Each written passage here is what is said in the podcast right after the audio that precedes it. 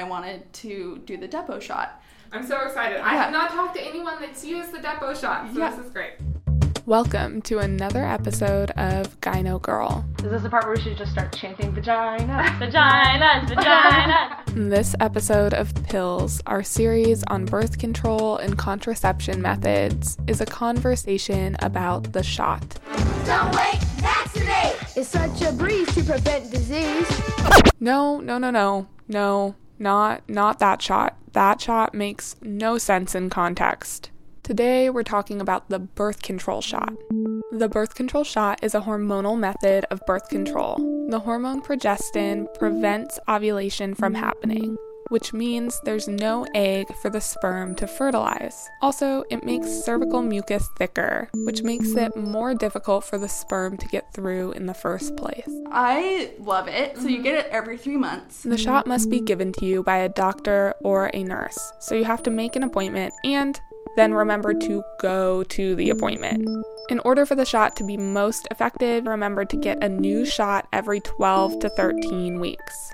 So, to put that in perspective, that's about every three months, four times a year. When I first started getting the shot, they did it in my hip, like right above my butt. So it was kind of really awkward. Like going to the nurse and like bend over the table and they'd like put a shot like in my butt. But now they do it in the arm. So that's a lot better. Yeah, it was like one month I came and they're like, so we don't do it in the hip anymore. We do it in the arm. I was like, that's cool. Thank you. Okay, let's talk effectiveness. Used perfectly, the birth control shot is more than 99% effective. But, you know, life happens. People forget to take their shots on time, stuff comes up. So, if you're one of those folks that isn't perfect, which is probably the majority of us, let's be real, you're in good company.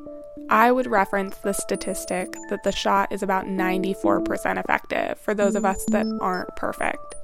So, in reality, about 6 out of every 100 shot users will get pregnant each year. It's important to know that the birth control shot will not protect against sexually transmitted infections, STIs. I think when I my got my second shot, I didn't have a period anymore. So I haven't had a period for like three years. Are you serious? And it has been amazing.